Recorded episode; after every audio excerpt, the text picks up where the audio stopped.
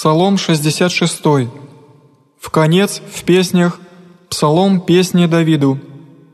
«Боже ущедренные и благословенные, просвети лице Твое наны, и помилуйные, познати на земле путь Твой, во всех языцах спасения Твое, да исповедаться Тебе люди, Боже, да исповедаться Тебе люди все, да возвеселятся и да возрадуются языцы, яко судишь людям правотою, и языки на земли наставиши, да исповедаться Тебе люди, Боже, да исповедаться Тебе люди все, земля даде плод свой, благословенный Боже, Боже наш, благословенный Боже, и да боятся Его все концы земли».